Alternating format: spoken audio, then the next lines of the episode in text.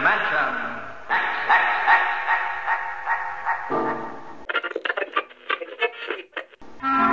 Suspense.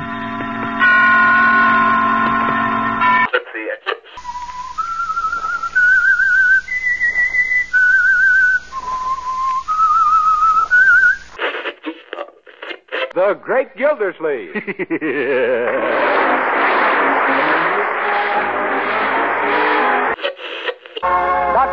presents Hollywood. Now cut that out! It's half past eight. Half past eight. It's half past eight, New York time. Time to wake up America and stump the experts. Each week at this time, Lucky Strike sets up a panel of four wizards of quiz for you to try to stump. For every question we use, Lucky Strike pays out $10 plus a copy of the new Information Please quiz book. If your question stumps us, you get $25 more plus a 24 volume set of the Encyclopedia Britannica. Send your questions to Information Please, 480 Lexington Avenue, New York City. If our editorial staff edits your questions a bit, don't fret over it. In case of similarity, we'll have to be sole judge of who shall be paid. And all questions become the property of Information Please. And now light up a lucky strike as I present our master of ceremonies, the literary critic of the New Yorker magazine, Clifton Fadiman. Mr. Fadiman. Ladies and gentlemen, information, please, as always, is entirely unprepared and unrehearsed. Tonight, we have with us Mr. Franklin P. Adams of Conning Tower fame, and his partner in wisdom, Mr. John Kieran, the sports authority and possessor of millions of facts. And as our guests, we are glad to welcome back Mr. Louis Bromfield, the famous novelist, and Miss Margaret Leech, whose most recent book, Reveille in Washington, is a Book of the Month Club choice and a bestseller. Mr. Bromfield, by the way, I must mention, is in impeccable evening clothes, despite the fact that he was warned that this was a completely informal program. Remember, for each question that's missed, Lucky Strike rings up $25. And that's paid out to the sender, plus 24 volumes of the Encyclopedia Britannica. Well, we're off with a question coming to us from Miss Edna Fall of Hazleton, Iowa. Can you, Miss Leech and gentlemen, make up a menu for us, a menu for a meal, uh, from nursery rhymes that happen to mention foods?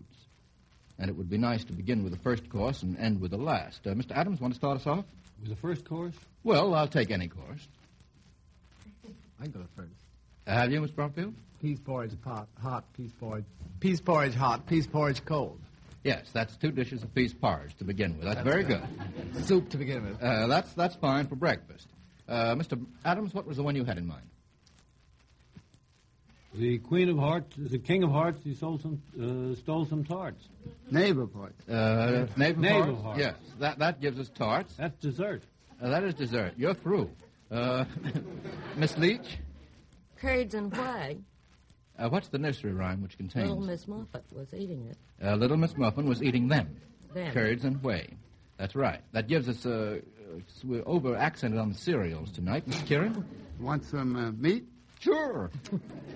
Uh, Taffy was a Welshman. Taffy was a thief. Taffy came to my house and stole a roast of beef. Yes, uh, I was waiting for the pièce de résistance. That's very good, Mr. R- Bromfield. I've still got an entree. Swell. Four and twenty blackbirds baked into a pie. Yes, that's a very good one. And, and rare, too. Very hard to get. Uh, how about a beverage? We haven't had anything to drink. Jack and Jill went up the hill. Yes, and it's a rather simple meal. Uh, the friendly cow. There's all- some salad there, too. I beg pardon? Some salad in that one. In too. what one? Vinegar and brown paper. That's right. That's right. a lovely salad it makes. A little Jack Horner, of course, with a Christmas pie would give us an extra dessert. Now, how about this one, gentlemen? This comes from Florence True of Elgin, Illinois. Can you identify the following American ladies? I have three of them here. See if we can get two out of three. Which one made such a charming hostess that a general delayed pursuing a defeated army? This is from our own history. One who was such a charming hostess that a general. Uh, uh, Mr. Bromfield, is that your hand that was up? I don't know know her name, but it was on Murray Hill in the Battle of Long Island. Uh, well, what do you think her name and was? Mrs. Baldwin. no, it wasn't. Murray. Murray. That's Yeah. it. On Murray Hill. That's, that's quite right. Now, which uh, whose extravagant shopping embarrassed the President of the United States? Uh, Miss Leech? That of Mrs. Lincoln. Uh, yes. Uh, why, why, why was she given to such uh, hysterias of shopping, would you say, Miss Leech? I, Well, Aren't I they don't- all? part, oh, no. It really amounted almost to an abnormal thing in the case of Mrs. Lincoln. She just loved to spend money. yes, that doesn't sound so abnormal to Mr. Kieran, probably. uh, which uh, one, an American lady, sent a cipher message which led to the Battle of Bull Run? I guess this must be the first Battle of Bull Run. There were two.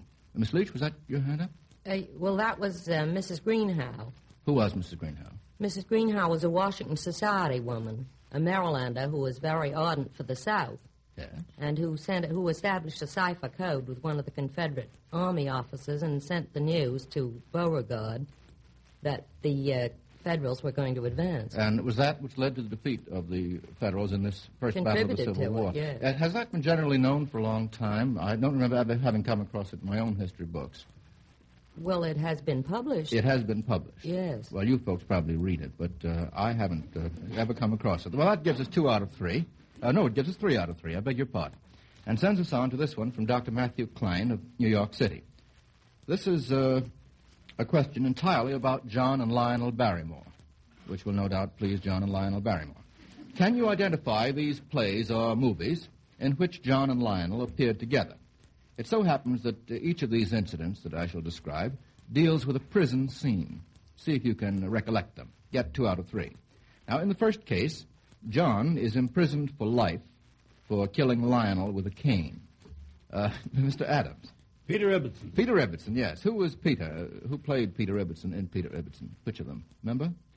Uh, John. That's right. And uh, Colonel Ibbotson, his uncle, was Lionel.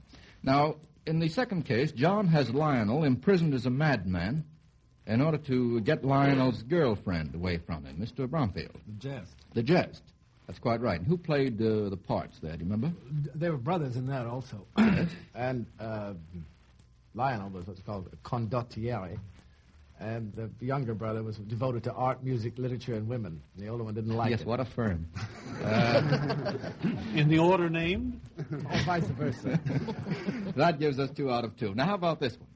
Lionel allows John to escape uh, while he's taking him to prison for grand larceny. As he's taking him to prison, he uh, permits him to escape. Any of you remember that? We're safe on this question.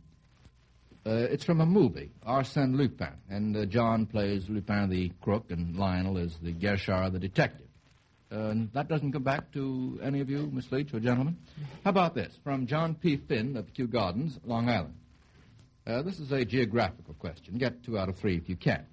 What countries have these subdivisions, um, among other subdivisions? Uh, Assam, Bihar, and Punjab would be found where, Mr. Kieran? That's in India. In India, is quite right.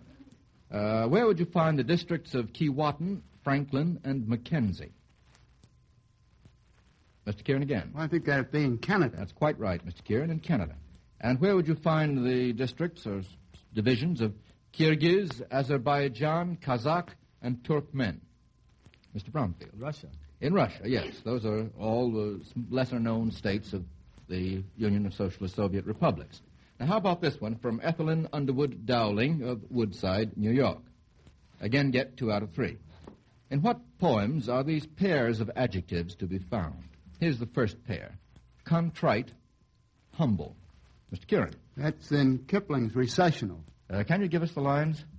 Uh, an humble and a contrite heart. Uh, well, that's the line. That's quite right. What's the one that goes before it? Well, I've just forgotten which particular verse it is. If you So start me. I'll give you the whole thing. Uh, no, I couldn't do that. Don't.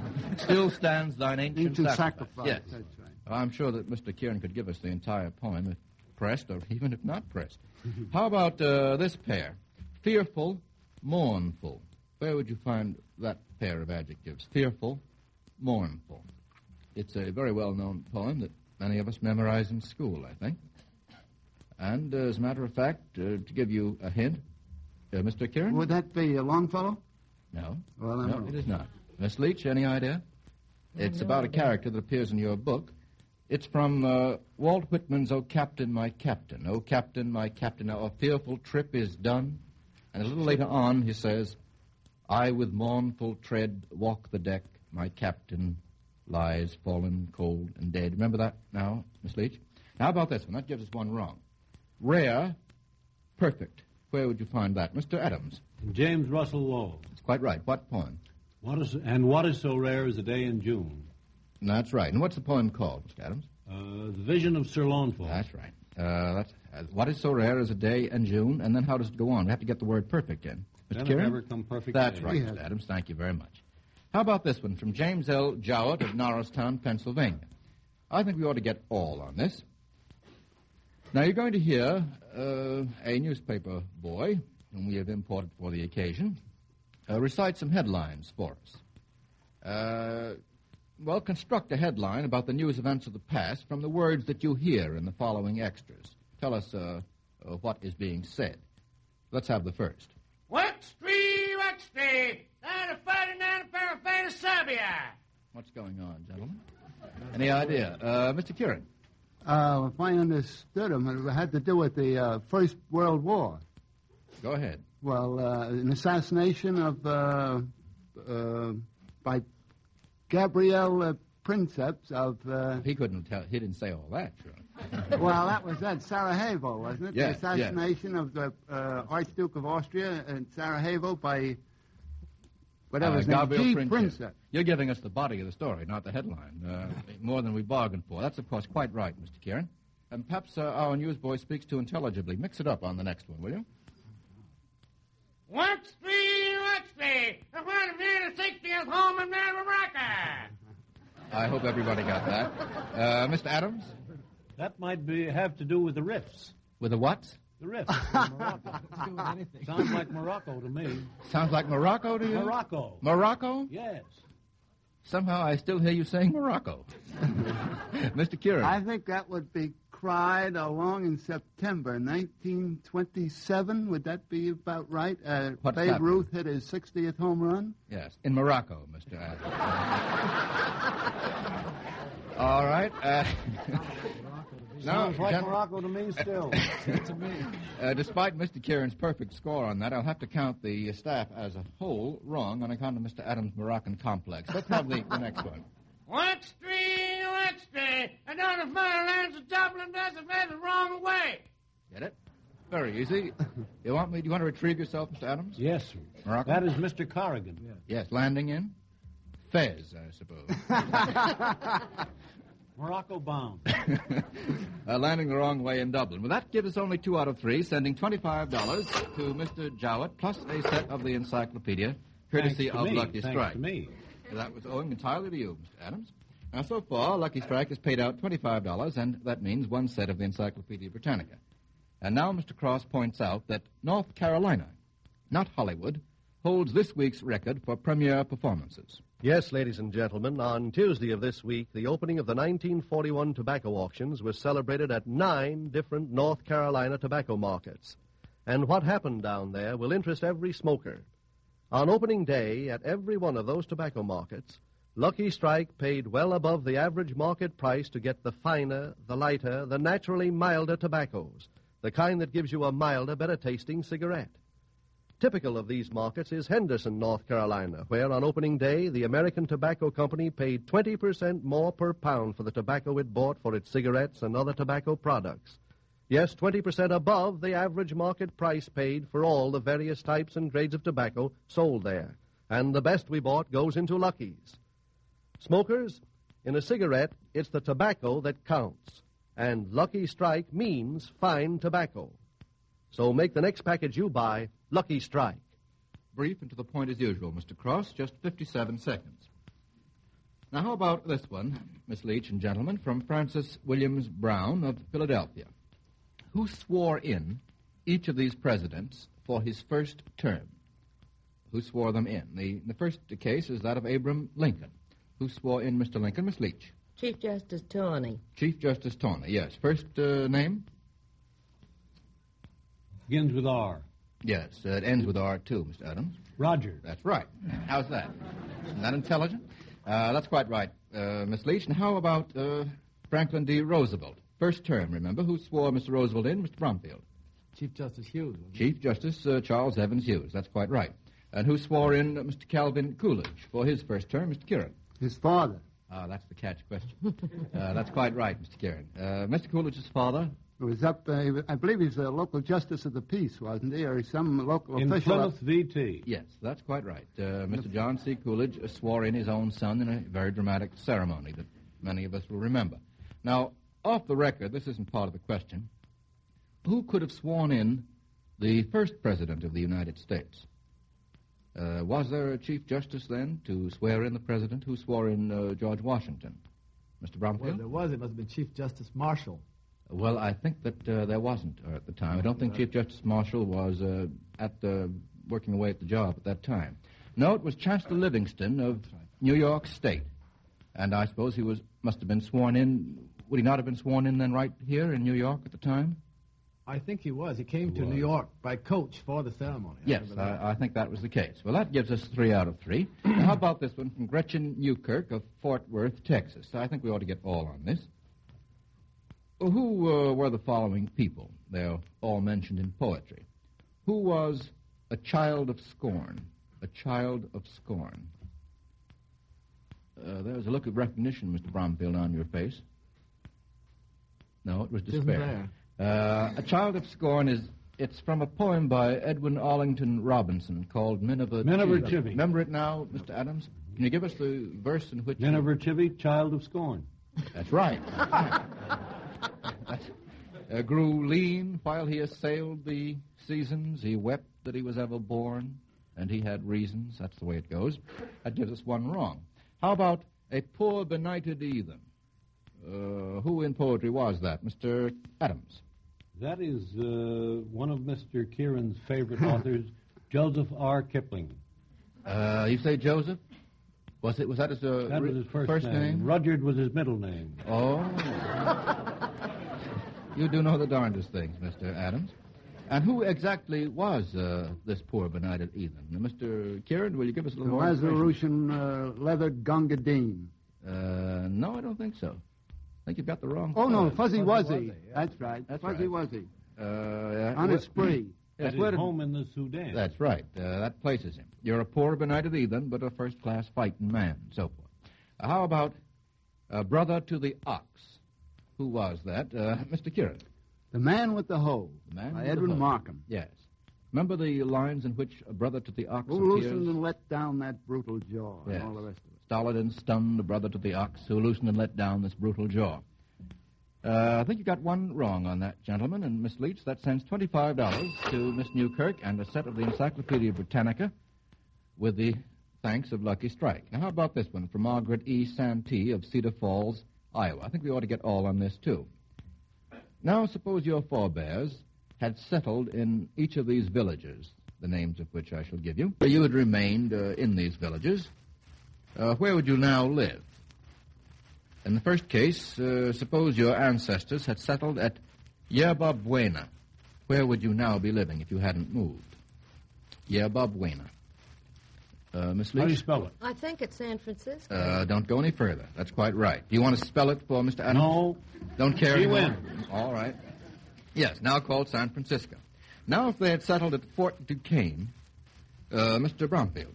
Pittsburgh. Pittsburgh, yes. And suppose they had settled at another fort, Fort Orange. You would now uh, live where, Mr. Kieran? In Albany. In Albany, yes, quite right. That apparently was too easy for you. How about this one from Grover Smith of Atlanta? This is all about villains, famous villains of literature. What was the fate of each of them? Let's get three out of four on this. Uriah Heep. What happened to him? Maybe we ought to clear up uh, the identity of Mr. Heep.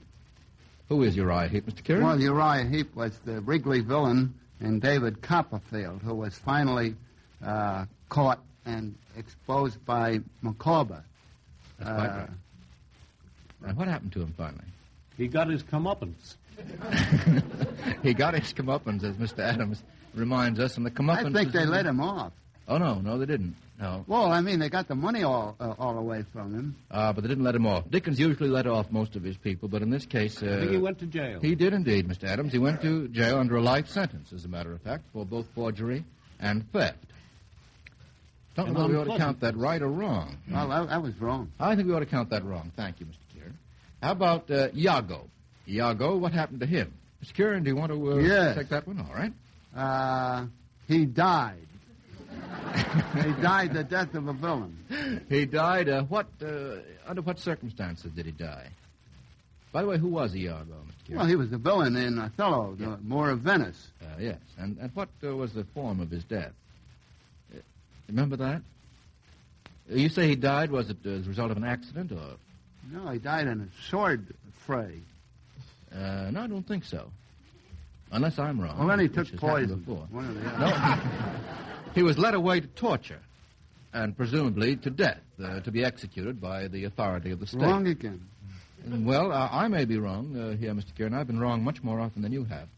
But uh, that's what the uh, information that I'm supplied with says. and I have to lean on that. How about Mr. Hyde of the well-known firm of Jekyll and Hyde? What happened to him? Did he come to a happy end? Uh, any ideas? Well, we've uh, lost the twenty-five dollars anyway. You can guess wildly if you wish. I have the faintest Uh, idea. haven't any idea at all, Mr. Brown? Would he you might like have to been know? cured. Pardon? He might have been cured. And maybe in the movie. I don't think so. I didn't see the movie. Uh, commit suicide. I don't know what happens to Jekyll, but Mr. Hyde commits suicide. And finally, uh, Gessler. Uh, Mr. Kieran. Gessler, I, I think, was shot Yes. with an arrow. Uh, yes, by whom? By W. Tell. yes, by W. Tell.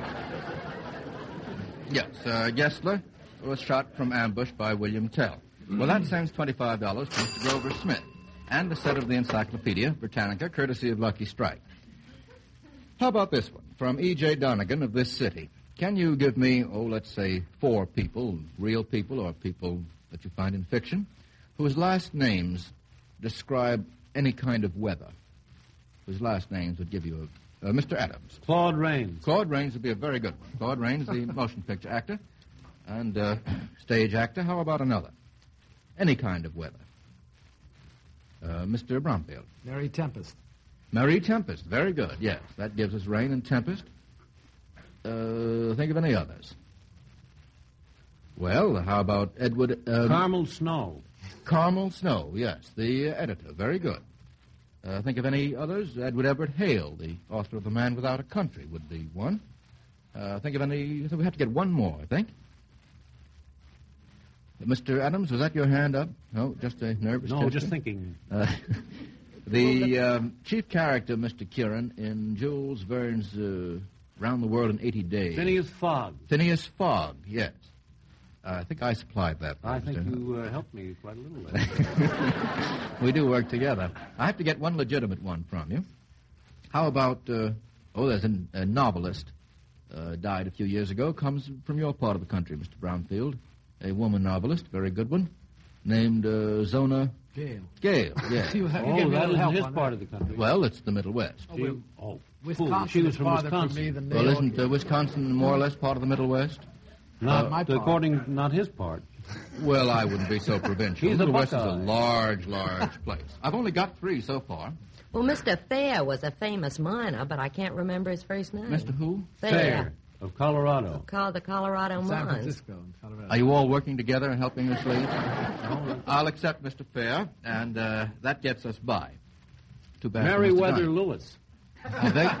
See, that's a very good one, except it's his first name. Lewis and Clark. Yes, of Lewis and, uh, Lewis and Lewis and Conger. How about Reginald McAvery's question? This comes from Toronto, Canada. It's about memorable meetings between famous people. yet two out of three. Uh, what meeting occurred on a narrow road between Thebes and Delphi? Uh, Mr. Bromfield. Oedipus and the Sphinx, wasn't it? I don't think it was Oedipus and the Sphinx. No.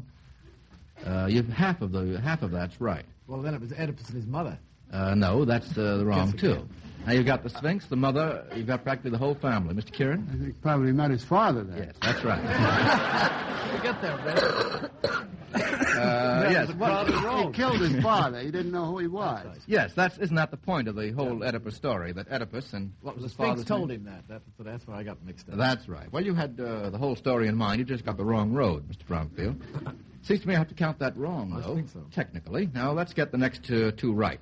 Uh, what meeting occurred on a raft in a river? A famous meeting, Mr. Kieran.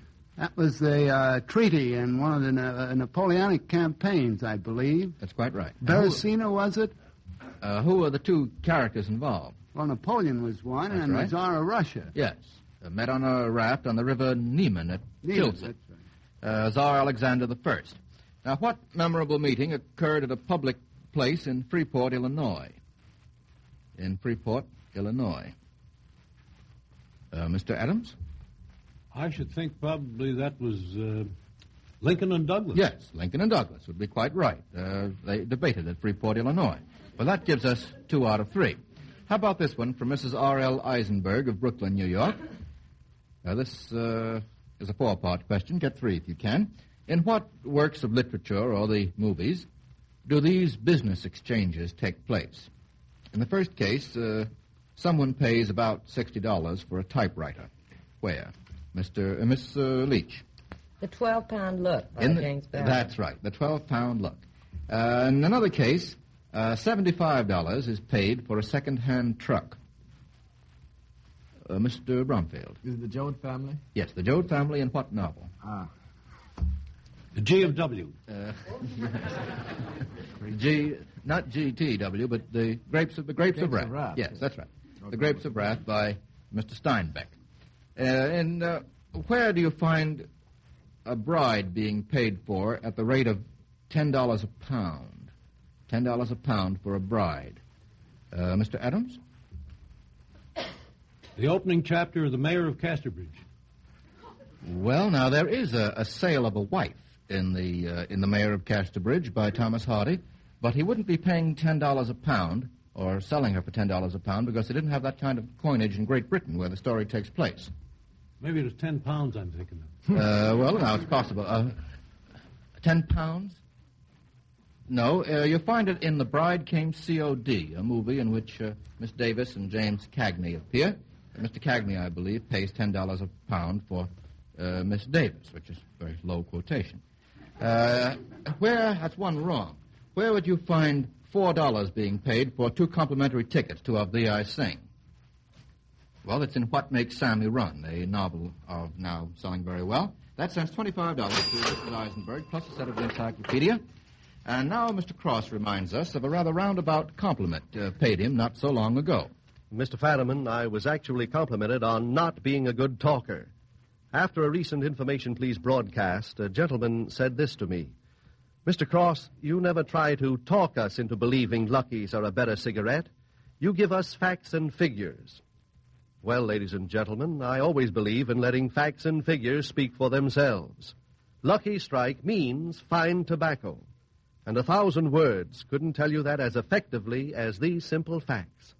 Last season, the American Tobacco Company paid 27% more than the market average at Kenbridge, Virginia, 34% more at Mebane, North Carolina, and so on at market after market all over the South. We consistently pay the price to get the finer, the lighter, the naturally milder tobaccos, and the best we buy goes into Lucky's.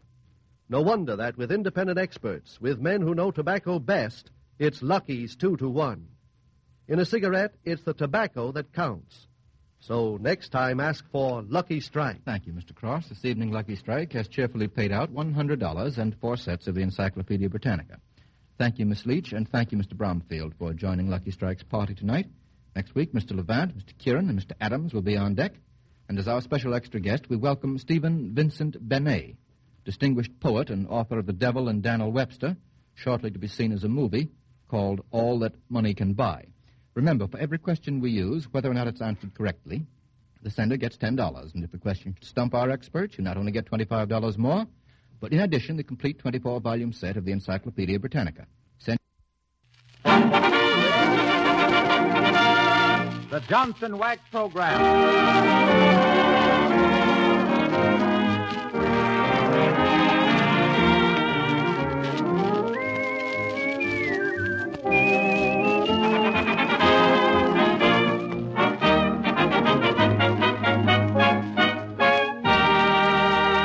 Good evening, everyone. The makers of Johnson's Wax present Marian and Jim as Fibber McGee and Molly. Ted Weems and his orchestra open the show with Linger a While.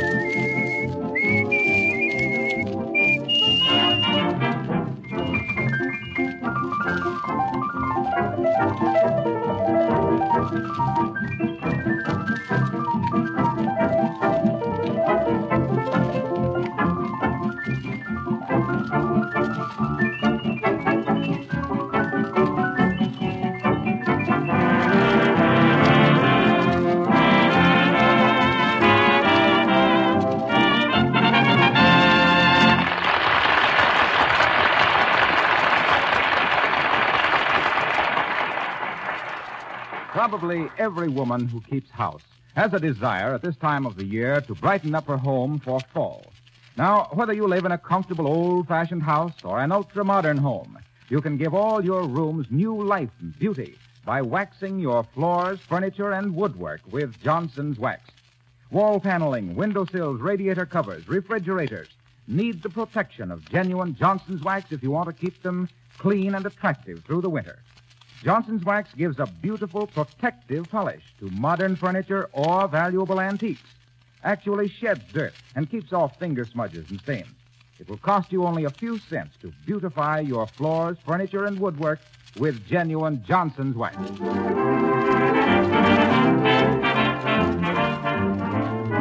Well, Fibber and Molly have decided upon an evening of relaxation tonight. Molly wanted to go somewhere and dance, and Fibber wanted to go to a movie. So they're going somewhere to dance. and here, just about to enter the beautiful Wistful Vista Public Ballroom, the Palais de Hoof, we find Fibber McGee and Molly.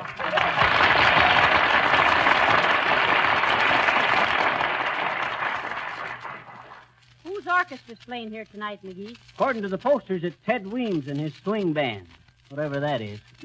What is swing music, Molly? Search me, McGee. It's like inflation. Everybody talks about it, but nobody can explain it. You sure hear plenty of it on the radio. And say, what do you think about Major Bowes' amateurs switching from coffee to cars? Well, what's the difference? Huh? Making coffee or driving cars, you still got to use the old bean. Does that percolate? Yeah, but it's safer to have an amateur make your coffee than drive your car. Oh, well, I suppose it depends on where you prefer to spoon. Uh, buy the tickets, McGee. Okay, maybe the fellow in the box office can tell us what swing. Oh, hey, hey, look where you're going, shrimp. Look where you're going yourself, and who are you calling a shrimp? You. You want to make something of it? Why, um, uh, shucks, what can you make of a shrimp? and after this, watch yourself, punk. Hmm, heavenly days, McGee. For a minute, I thought that big bruiser was going to sock you. Trouble with that mug is he's got an inferiority complex. Look, he's buying a ticket to the dance, too. Now, it's a free country, Molly. So sometimes I wonder why. Hi, Bud. Hi, Bud. Hey, you in the box office there. Oh, yes, yes. Very good evening to you, my little ankle worms. Yes.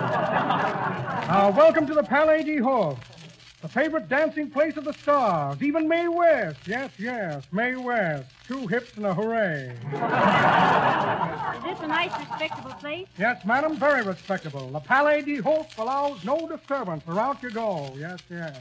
Every ball must have its bouncer, you know. That may be, Bud, but I hear they wouldn't allow the Wistful Vista Barber College to have its graduation dance here. Why not? Too much cutting in. Drop me if you've heard it. How much, Bud? Dollar a couple, my little rumba bums. Very cheap at the price, very cheap. Entertaining, helpful, and instructive. Keeps you fit. If you already have a fit, you can keep that one, too.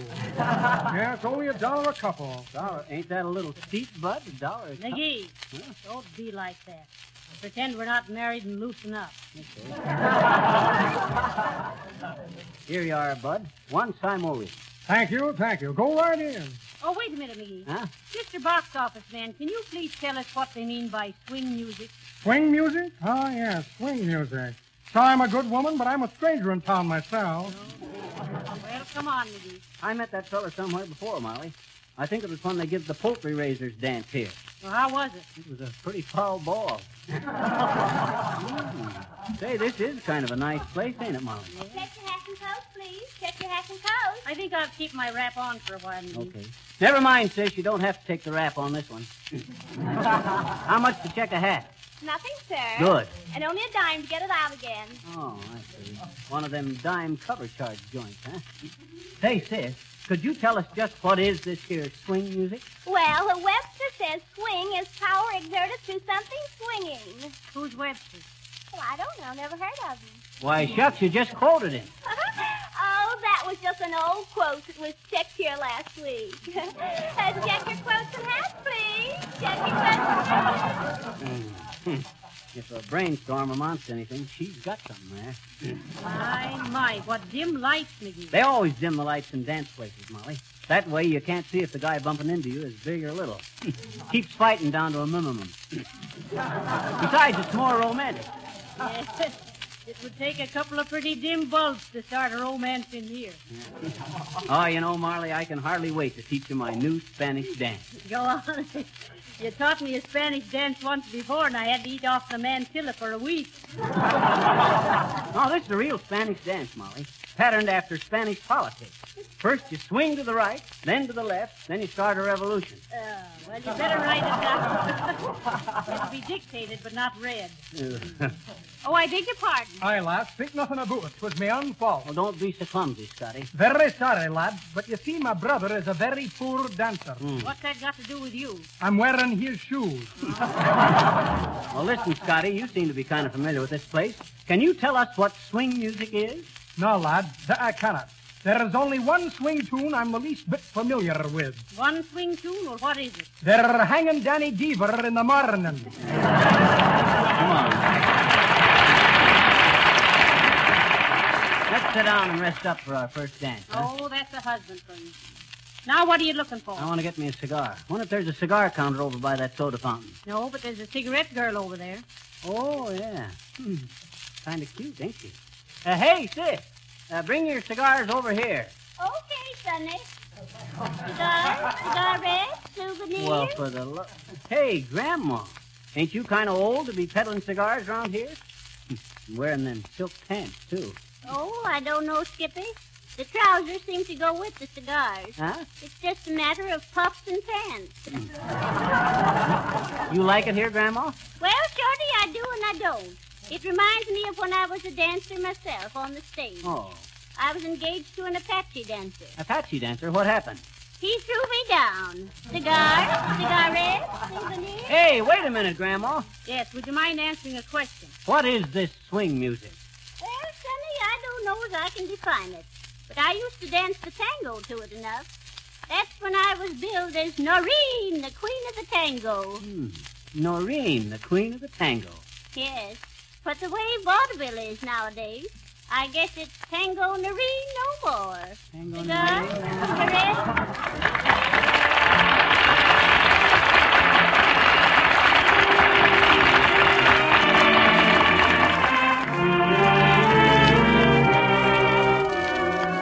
The star fell out of heaven right into my The star fell out of heaven right into my dreams.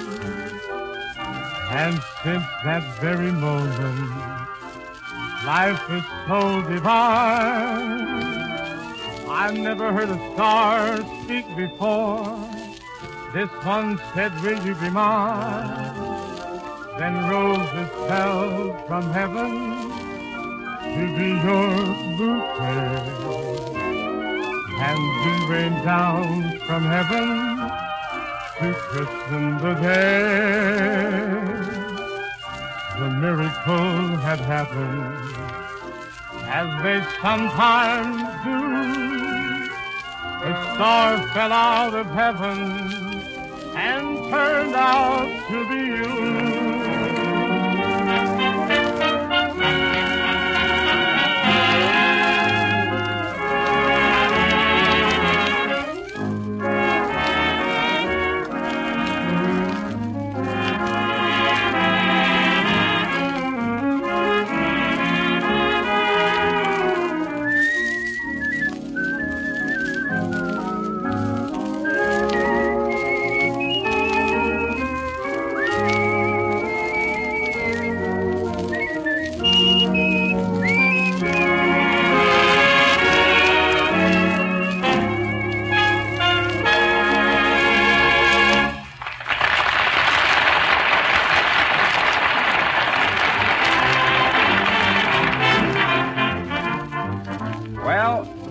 Molly have survived one dance, although if you'll sneak up a little closer, you'll detect a slight argument on the subject of technique.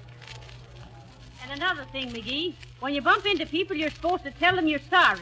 I tried that one night, Molly, and my gal said I was talking too much. And and besides, well, Bud, what do you want? Pipe down, you.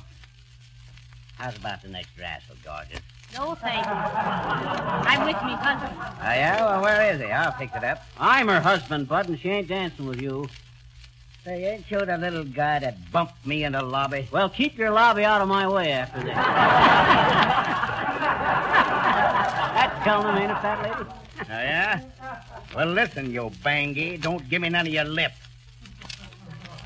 Come on, sweetheart. How's about the next dance, huh? No. Dad, read it. How many times you got to be told? Now beat it. This is a respectable place. All right, all right. I was acting up polite, wasn't I? I'm having all me dances with me husband. I'm sorry. I should think you would be. and you, you worm. After this, you keep out of my way, see? You're liable to get stepped on. What else could I expect from a heel? What was the last crack? Go on, scram, or I'll call the bouncer. Well, that'll be just swell. He's my little brother. I'll see you outside, punk. Every day, Ziggy. If you keep ribbing him, you're liable to get biffed. Well, what would you do? I'd use Johnson's Glo-Coat, the no ribbing, no biffing floor polish. Hello, Mr. Wilcox. Hello, folks. Enjoying yourselves? Oh, yeah. We were. Hey, Harpo, you see that big lug over there with the flat nose? Who is he? Oh, him? Why, that's Cauliflower Cooney, the prize fighter. Cauliflower Cooney. Hmm. Looks like you bought a pug in a poke, McGee. Uh, yeah, you, you look tired, Molly. You want to go home? Go home after one dance? Why, don't be silly. That is, unless you're afraid of that big Lugan. Who, me? Afraid of that palooka? go on. Oh, say, I forgot to ask Harpo what swing music was. Well, you can ask Ted Weems when you get a chance. They say he's an authority on it. I'll be glad to get it settled. I ever tell you about the time I had me my dance act in vaudeville, Molly? With Noreen, the tango queen, No. I was with the four flying fools. making five altogether. Yeah. I used to be quite a hooper. Featherfoot McGee, they called me in them days. Oh, my. Featherfoot McGee, the fascinating fandango flinger, put like favorite of folks from Frisco to Florida, and fancy flip flopper, four flying fools. Hi, Miss McGee. Hi, Miss McGee. Well, heavenly day, Silly Watson. Yeah. Yes. You working here now, Silly? Yes, ma'am. I'm defendant in the men's washroom. Oh. you mean the attendant. Yes, ma'am. Hey, say, Sil, you know anything about music? Yes, sir, sure do. I play the guitar, please, sir. I practices here when I ain't too busy. Well, why don't you practice at home? I can't, ma'am. Mammy don't allow no guitar playing around there. Well, listen, Phil, the reason we asked is we've been wondering what swing music was. Swing music? Uh-huh. Well, Miss McGee, swing music is a real kind of razzmatazz hotshot stuff with some rodeo boom and a swizzle. Only she don't act so corny as with that little old-fashioned... You, you got that. That's sweet stuff. That's what it is. Thank you very much, Silly. Yeah, much obliged, Phil. You all gonna stay here very long, sir? Uh, why, Sylvia? Well, ma'am, look like they're gonna be a rumpus. Yes, yes, yeah. This here cauliflower cootie, he done get awful mad about something. See him as if he say he's gonna ruin somebody. Yes. I want to be here to see that. He a powerful man, Miss Cooney is. Well, excuse me now, please, sir. I'll go see you someone.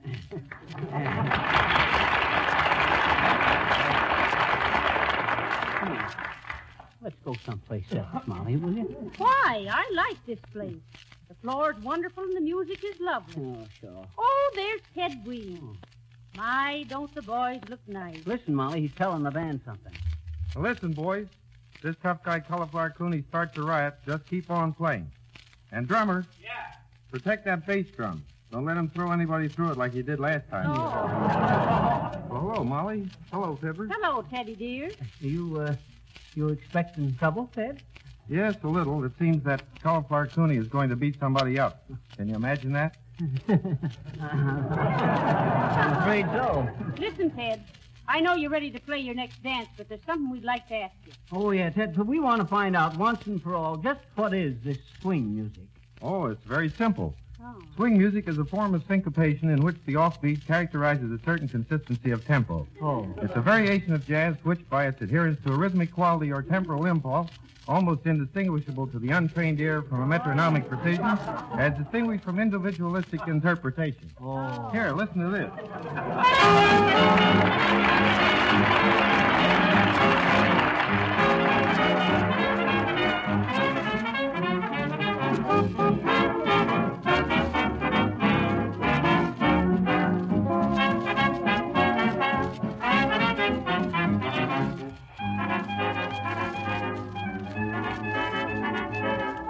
Oh, baby, I don't want you to croon soft and mellow. Let me warn you in advance. Sing me a swing song, let me dance. Oh, baby, I don't want any moon, bright and yellow. You can have your sweet romance. Sing me a swing song, let me dance. Mr. Trombone, play some corn. I ain't caring what note.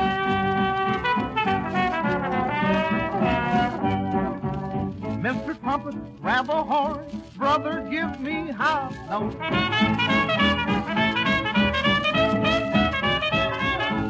Oh, baby, I don't want any tune on a cello. Give the rhythm man a chance. Just sing me a song, let me dance.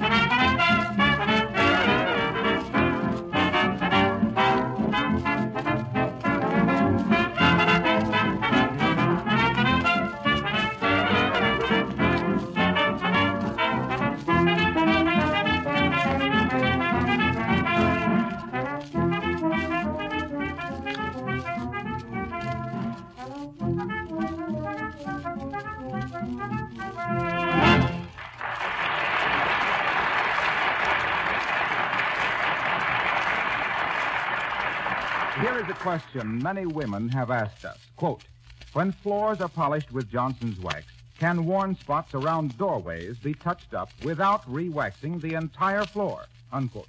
The answer is emphatically yes. You can touch up any worn spots on your floors and linoleum with Johnson's wax, and the polish will blend in perfectly with the rest of the waxed surface. Johnson's wax does not give a brittle finish. It never can chip off as other types of finishes do. It gives a resilient polish, becoming almost a part of the wood itself, sealing the pores and cracks against dust and dirt, shielding the floor from wear with a tough, invisible film of wax protection.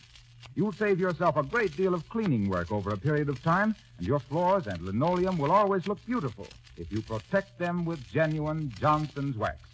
Look for the attractive yellow can, and remember, you save money by ordering the larger sizes.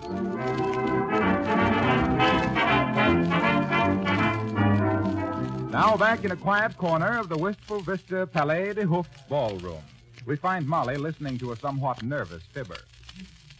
Come on, Molly. Let's go home.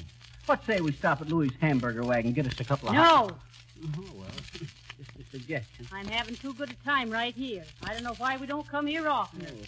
I certainly am getting a bang out of this. Me too. I wouldn't be surprised. oh, look, McGee, there's Mort Toops. Yoo-hoo, Mr. Toops. Hi, Mort. Here we are, Mr. Toops, over here. I never expected to see you here. I guess that's right. you never know who you'll see when you ain't got your gun. Just met a feller at the soda fountain over there. and- Did I pull a fast one? I'll bet. Hot dog. Listen, Mort, he says to me. Get a load of this now. Listen, Mort, he says. Who you voting for in November? and I whipped right back with Is this a hot one? Tell us. Oh, boy. Who am I voting for? I says. well, I says, I'm voting for the. oh, this is rich. I'm voting for the. I'll have to tell you later.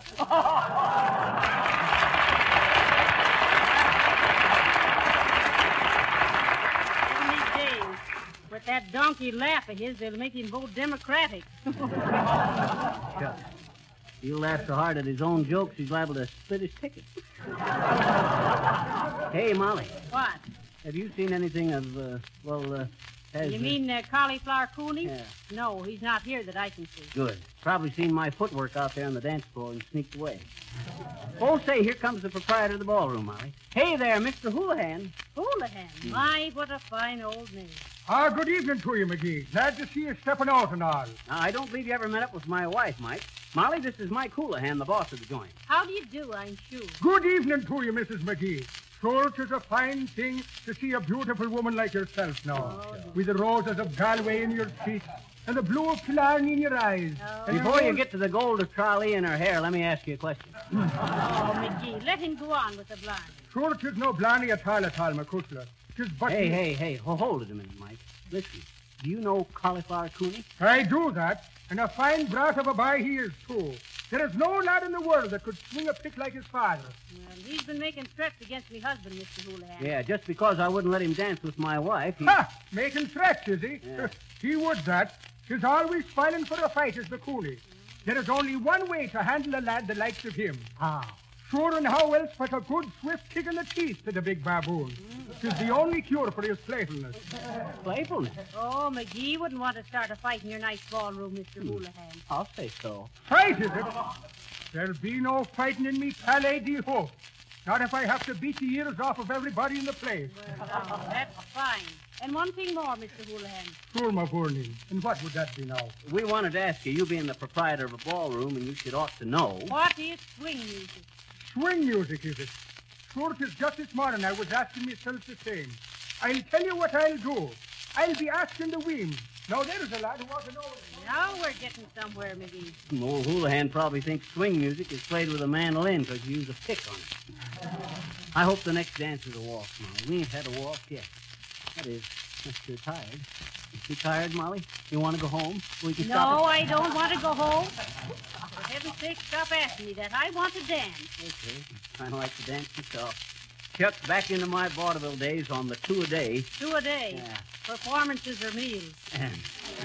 we used to have a dancing act, two boys and a gal and myself. We done everything from the buck and wing to the can can. And by buying Johnson's wax in the large size can can, you save up to one third. Come on, Molly, let's go home. What say we get us a soft drink and a sandwich for this next dance? All right, McGee. Now, what are you looking for? Well, uh, I just looking to see if there's a couple of vacant stools at the counter. Why, they're all vacant, but two, isn't it? Oh. What's the matter with your eyes? Nothing so far. Two ham sandwiches and a couple of orange eggs, Fish. Okay. I hope old Houlihan gets the cauliflower cooney. Oh, McGee, behind you. Oh, here you are. I've been looking for you, Shrimp. You know what I'm going to do to you? oh, I, uh, I heard rumors about it. Now, listen, you leave me husband alone, you big bruiser. quiet, Molly, quiet. I'll, I'll handle it. you will, will you? You know who I am? I'm Cauliflower Cooney, that's who I am, see?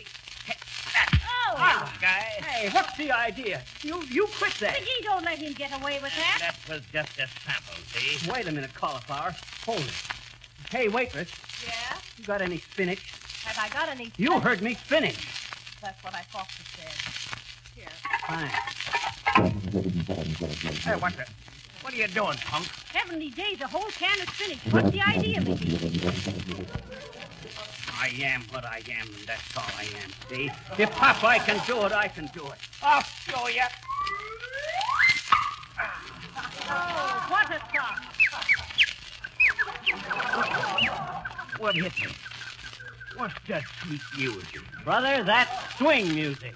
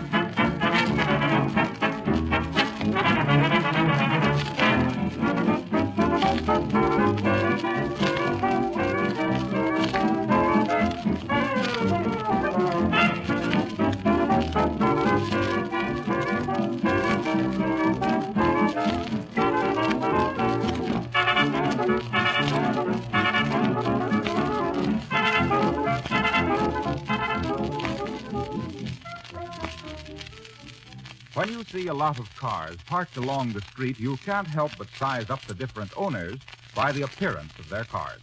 People, in turn, size you up the same way. So it certainly pays to keep your car looking its best all the time. There really is no excuse for driving a dirty, stained car when it's so easy to take off all the old road film and discoloration with Johnson's Auto Cleaner and polish. In no time at all, you can have your car shining like new again, no matter how hopeless it seems to you now. Johnson's Auto Cleaner is a liquid and works on an entirely new principle. It dries quickly to a white powder. Wipe off the powder, and along comes all the film and dirt without the slightest injury to the finish. Now, please pay close attention. If you go to your dealer without delay, auto supply store, service station, or regular wax dealer, and buy a pint can of Johnson's Auto Cleaner and Polish at a special price of only 59 cents, you will receive a full-size can of Johnson's Protective Auto Wax free. Don't fail to get your free can of Johnson's Auto Wax so you can protect the finish of your car and keep it looking like new.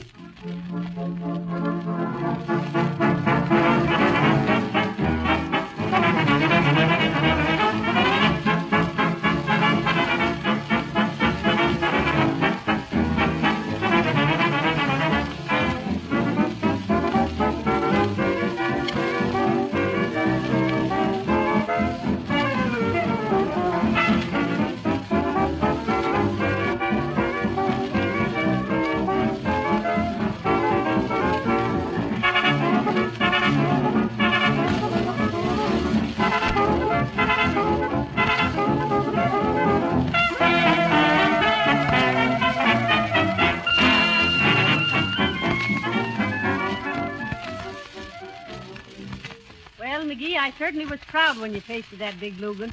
it's all on account of keeping in training, Molly. Dancing is what does it. Gives you a spring in your feet. Gives me a fall in the arches.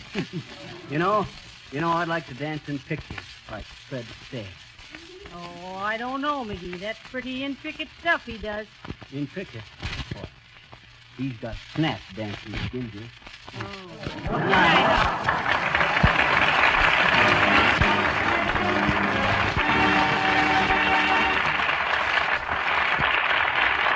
Harlow Wilcox speaking and inviting you to be with us one week from tonight. This is the Red Network of the National Broadcasting Company. Mrs. Sweetie! Oh, Mrs. Sweetie! Open the window!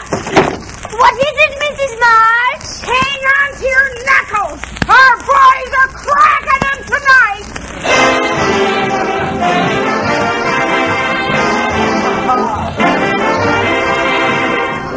From Hollywood, before a small, select audience of friends, relatives, and ushers, the Columbia Broadcasting System presents the Sweeney and March Show with the sensational singing group The Starlighters, Ed Max, Doris Singleton, June Foray, Irvin Lee, George Fenneman, Wilbur Hatch and his orchestra, and me, Bob LeMond. And here are the stars of our show, the young comedy stylists, Bob Sweeney and Hal March.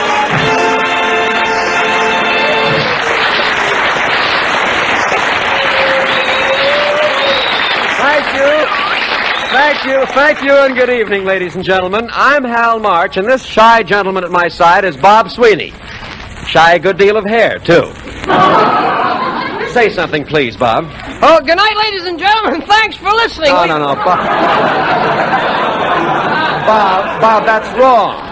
I'm trying very hard to make a good radio comedian out of you. You've got to get over being so shy and backward. Come out with confidence and a big laugh like this. good evening, ladies and gentlemen. now try that, Bob. now you're getting it. That's better.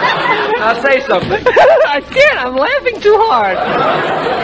Bob, just pretend. There's nothing really funny. On this show, we just talk about kinds of people everybody has known. Like deep sea divers or marathon runners or forest rangers. People you meet every day on the street. What are we going to do tonight, Bob? Well, uh, What, uh, tonight? I'm still worried, Hal. I'm all mixed up and worried. Bob, you've got to get a grip on yourself. Just keep saying that all those people listening in aren't really there. They're not really there. They're not really there. All you people listening in, you're not really there. Now, feel better? Uh-uh. What's the matter now? Maybe they're not really there. Well, we'll just have to take a chance. Now, the first sketch tonight is about the fire department. I'm going to play the part of Captain March of the fire department. Oh, swell, Hal. And can I be the guy who steers the back end of the hook and ladder? Clang, clang, get out the axes, turn on the water, man the hoses, and get on... Bob, Bob, Bob, Yes, Hal? I've got a hot flash for you. In this sketch, somebody's house has to be on fire. Oh, you don't mean Hal... I'm afraid so. Oh, I knew I'd get burned again. A little firehouse music, Mr. Hatch. A few hot licks, please. Men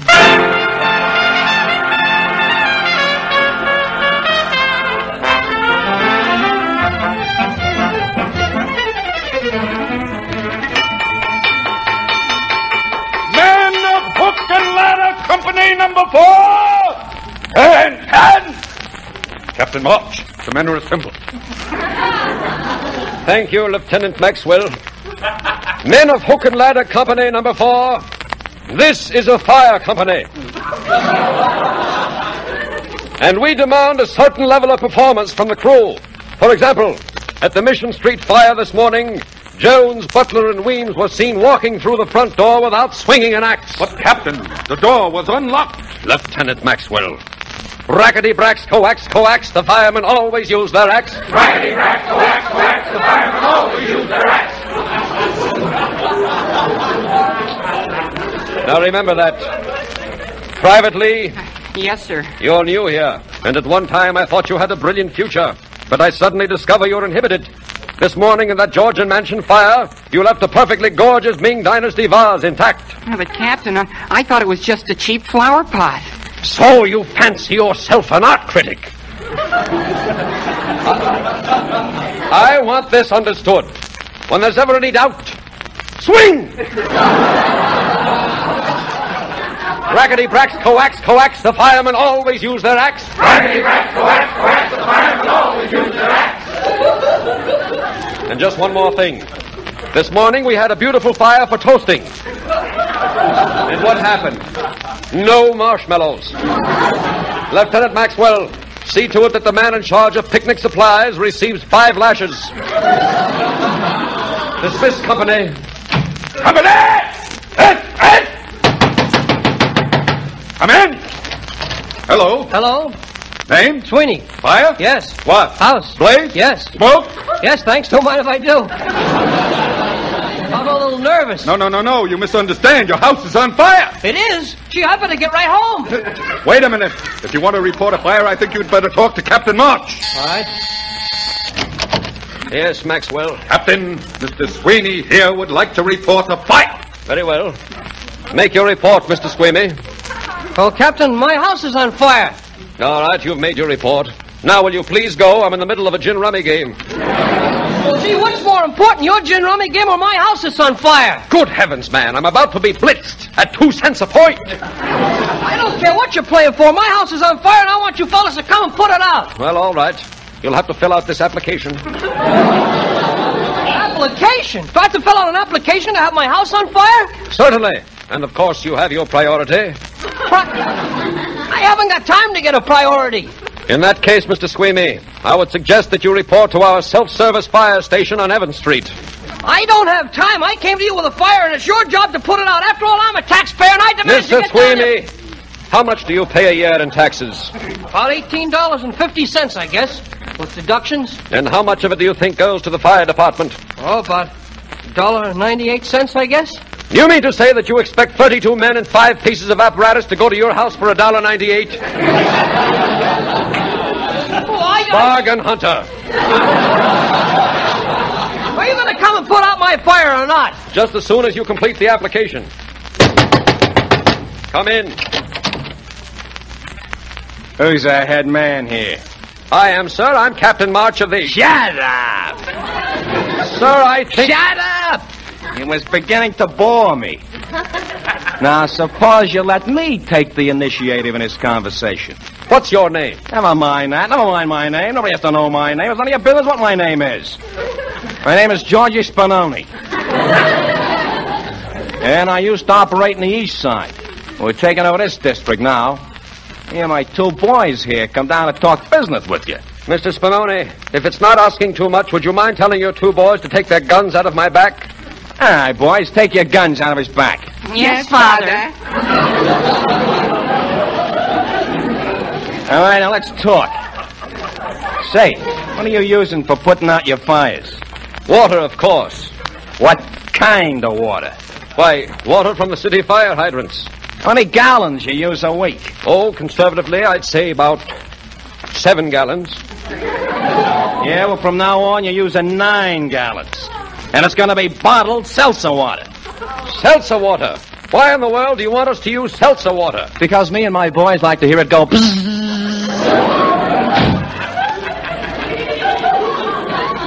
Captain March, what about my house? What about your house? Well, it's on fire, you know. Oh, yes. I think we can cut a little red tape and go now, Mr. Squeamy. Well, fine. How, how do I get out of here? Just slide down that pole, Mr. Squeamy, like the rest of us do. Okay. Here I go.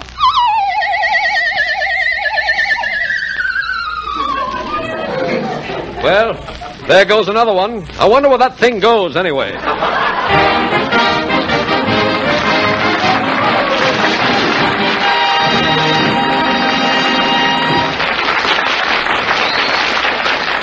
Here now are the Starlighters, four young fellows and a cute little miss to sing one of their recent recordings. On the boardwalk in Atlantic City, Wilbur Hatch and his orchestra chaperone.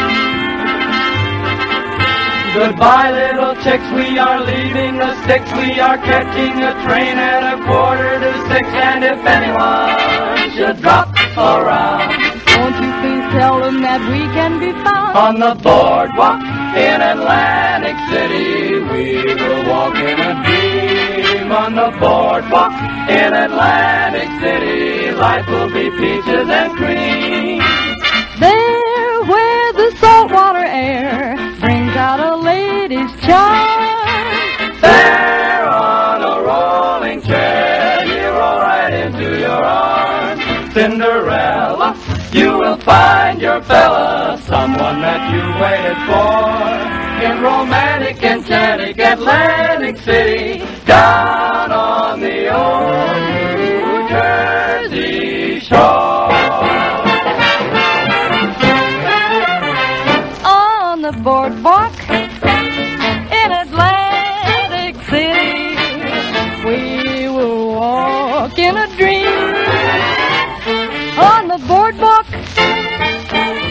Atlantic City, life will be peaches and cream.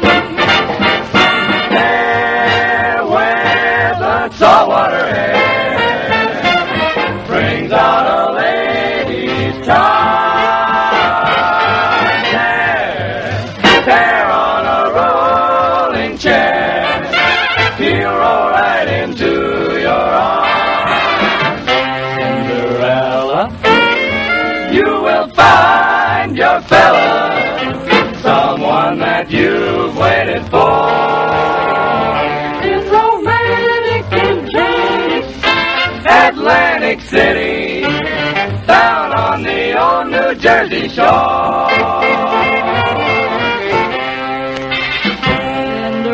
Cinderella, you will find your Bella, someone that you've waited for. in romantic Atlantic, Atlantic City, down on the old New Jersey.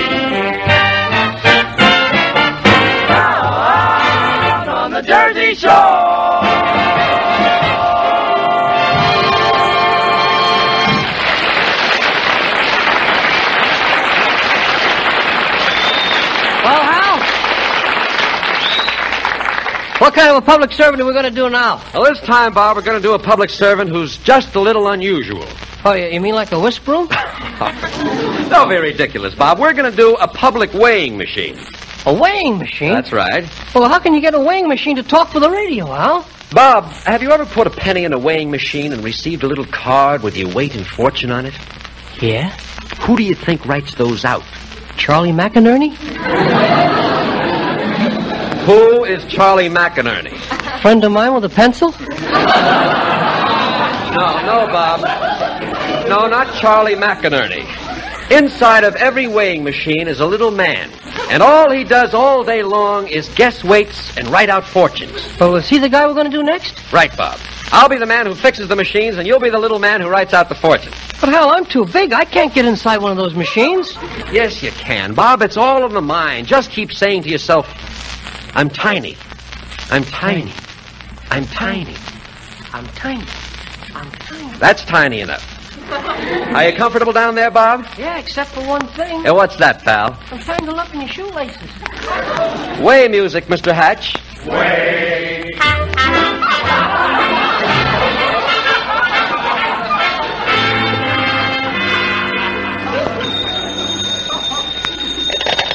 Hello, March Weighing Machine Company. March speaking. Uh, Mr. March, I'd like to report an inaccuracy in one of your scales. Yes, madam. What is it? Well, I got on your scale at Hollywood and Vine. Yes. Now, I'm not complaining, mind you, but my fortune card said that I was lovely, devastatingly beautiful, with a gorgeous complexion and a self-like figure. Oh, I would say that's very complimentary. What's your trouble, madam? Well, you should see me. I'm a mess. Very well, madam. I'll check that scale right away. Hollywood and Vine. That's Sweeney's scale. More than likely been nibbling on a fermented grape and high as a kite. I'll go down there right now and straighten him out once and for all.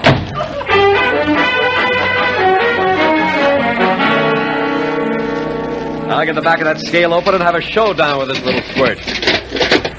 All right, Sweeney. On your feet and get your light on. I want to have a talk with you. Oh, hello, Mr. March. I was just having lunch. You care to join me? What are you eating there? Birdseed blintzes? No, thank you. I ate.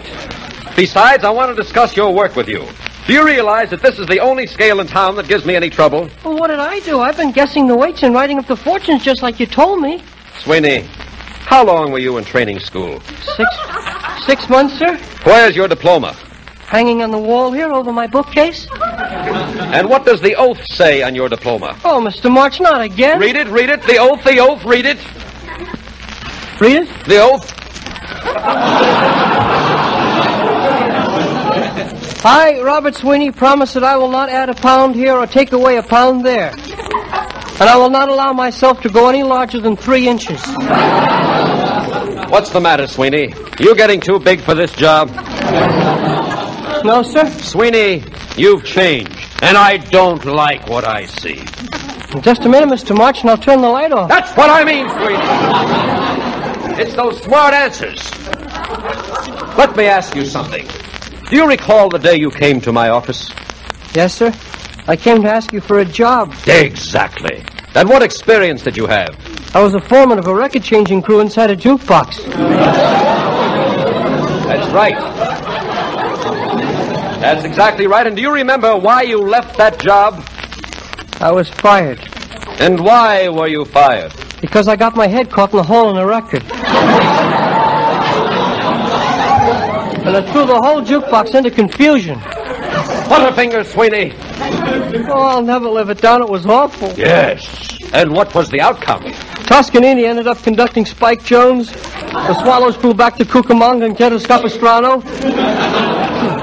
And the prisoner of love escaped. And with a record like that, I took you in. And do you recall the lie you told me about your ability to tell fortunes? Yes, sir. I said I could tell fortunes because when I worked in the jukebox, I used to go around with the gypsy. Sweeney, sometimes I think I made a mistake with you. Get back, Mr. March! Here comes a penny!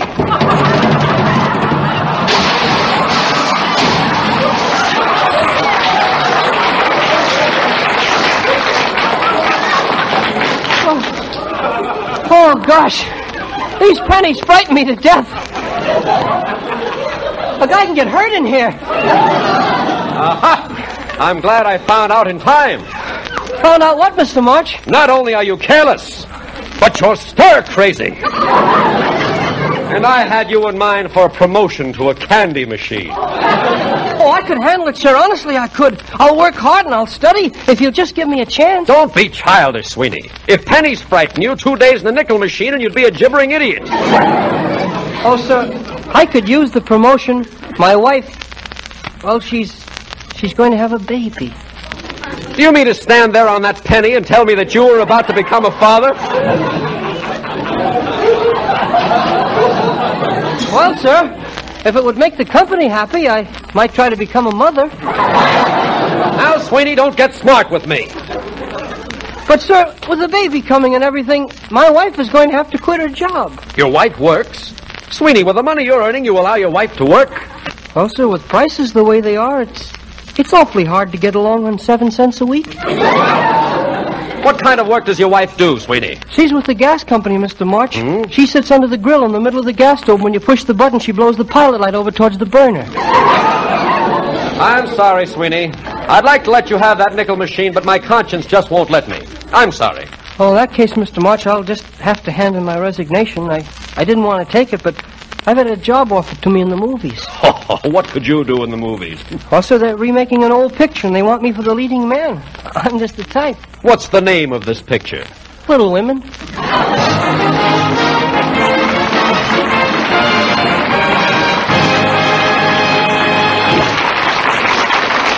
The Starlighters sleep one off now underneath the willow tree.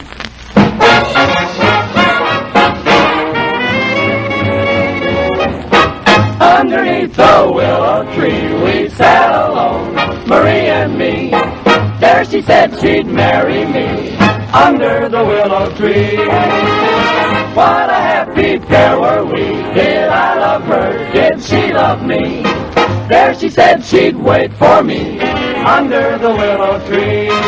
We carved our names upon the tree But now she's gone and left me, and there's nothing I can do. But wait beside the willow tree. Don't weep for me, for willow tree. Cause I'm gonna keep waiting for sweet Marie under the willow tree.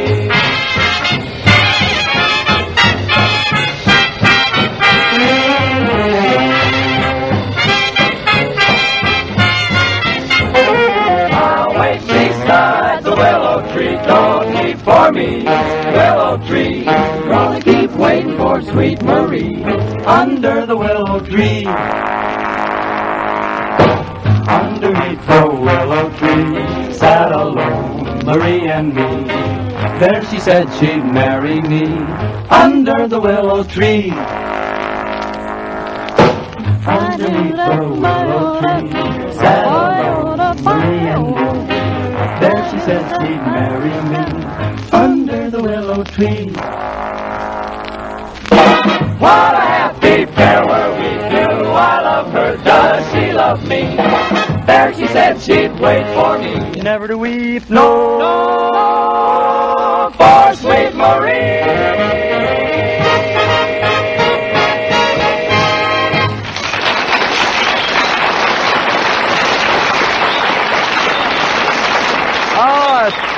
Song, gang.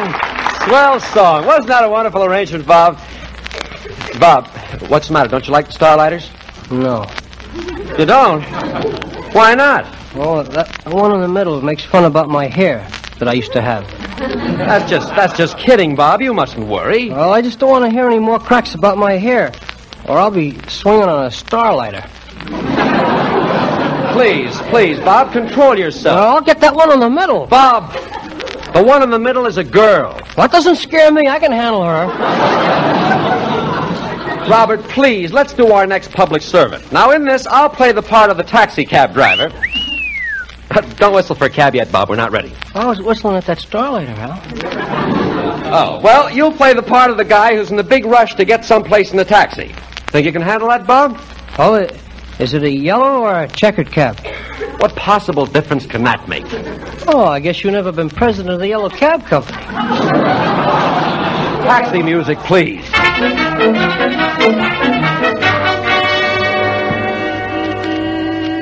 Hurry, Bob. The taxi's waiting out in front. I'm all set, honey. You got your suitcases? Yeah. Fishing rod? Yeah. Boots? Yeah. All right, now have a nice time. Goodbye. Bye. Now, where's that taxi? Yes? Will you please let me in? You're the one who's leaving.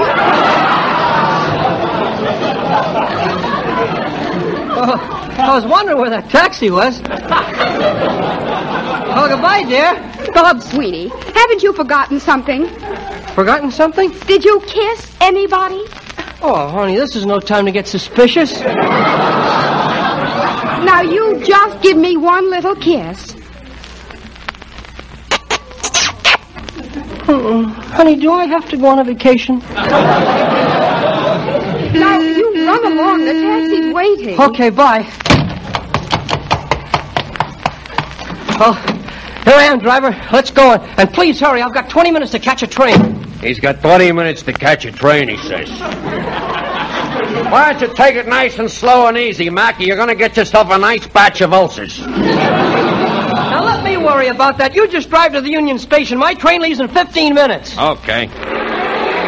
Off we go into the wire blue yonder. Off we driver, go. driver, you're going in the opposite direction. The Union Station is the other way. The other way, he says.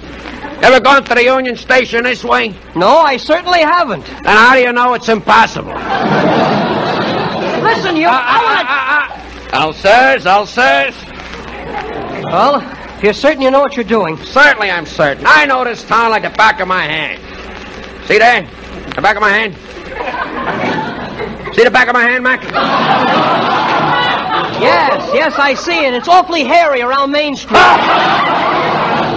Hairy around Main Street, he says. But really, Mac, I know my driving. I only got a little crossed up once. Care to hear about it, Mac? I'd love to. Would you like to pull over to the curb and get back here with me? Okay, but I'll have to leave the meter up. Now you keep driving. I've only got 12 minutes to catch my train. Okay, Mac, just like you say. Here we go. Look out for that pedestrian! You'll have to get in back, Mac. I can't drive with you sitting on a meter. That's it! That's it!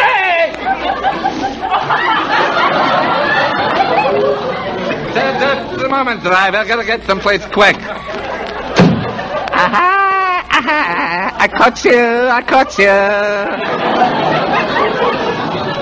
Please, please, can't you see this driver is engaged? That's so. Well, congratulations. I hope you two will be very happy. Oh, for goodness sake. Now, look, chum. Tell us where you want to go. Grant's Tomb. Never heard of it. Grant's Tomb. That's in New York. Yes, sir. You got a mighty fine head on your shoulders, friend. On second glance, you got two mighty fine heads on your Yes, yes, and yours is very nice, too. That's it. There's Grant's Tomb. Driver, stop the cab, driver.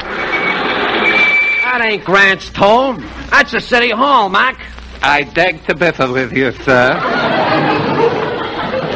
I've been living here in Philadelphia for 26 years, and I place a wreath on the steps every night. You must be a Confederate man. All right, all right, it's Grant's Tomb. Please pay the driver so I can get to my train. That'll be a dollar and sixty cents. Due to a condition over which I have no control, I have only 20 cents. Look, yo, the meter says a dollar sixty. Can't you just back up to 20 cents? I'll pay his fare. Please let's get to the station. That's very kind of you, sir. And now, may I bid you good day? I have some friends waiting for me. Good afternoon, Mrs. Grant. It's the general home. May we go now? What was your last question? I said, uh, may we go now? Certainly. Off we go into the wild blue yonder. Off we Driver! go. Into- Driver! Must you sing that song? Oh, sure. That's a song of my old outfit. Oh, so you're an ex-serviceman. Oh, certainly. I was in the submarine service. I don't mean to disillusion you, but the song you just sang is from the Army Air Corps. The Army Air Corps, huh? Yes. Oh. Down we go into the wild green yonder. Down we go into the fish. Down we go. Driver, driver, we're only a few blocks from the station. I got a couple of minutes. Would you please hurry? Okay, Mac. I'll open a wide open. Oh, no. Don't tell me you're stalled. Now, don't get excited, Mac. She just stalled for a minute. Don't go getting them ulcers. But you stalled it right in the middle of the railroad tracks. What difference does that make? Does that answer your question? Now, I insist you get this car across these tracks. Look, Bossy, I got my end across. Now let's see what you can do with your end. Can't you please do something? That train is practically on us. Everything is going to be all right. You keep whining like that and you'll get ulcers sure.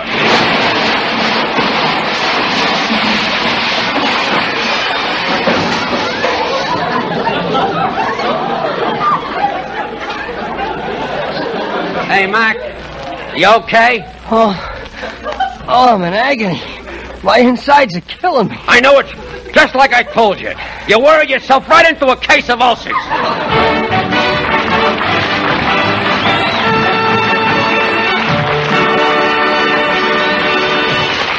Thank you, thank you. Ladies and gentlemen, ladies and gentlemen, as we've said before, we don't like to feel that we've put on this whole show for nothing. We don't like to feel that way, but that's the way it is. Bob, I'm not talking about money. Folks, we like to think that our show contains a message, that perhaps you got more than five or six chuckles out of it. Uh, we like to think you got ten chuckles out of it. We're dreamers. Bob, please, this is serious. We'd like to know that you folks at home get a lift out of our sketches, that they have some significance for you. And so tonight, we're happy to read a telegram that has just come in from one of our listeners. Uh, Bob, will you bring that Western Union boy over Uh, here, boy, please? uh, here he is, Hal. Fine. Now, son, would you be kind enough to read the wire you just delivered so that we may all hear just what our audience thinks of us? Hollywood, California, September 14th. Mm-hmm. Dear Sweeney and March, stop. Signed, Mrs. Kennedy. Thank you. Good night, everybody.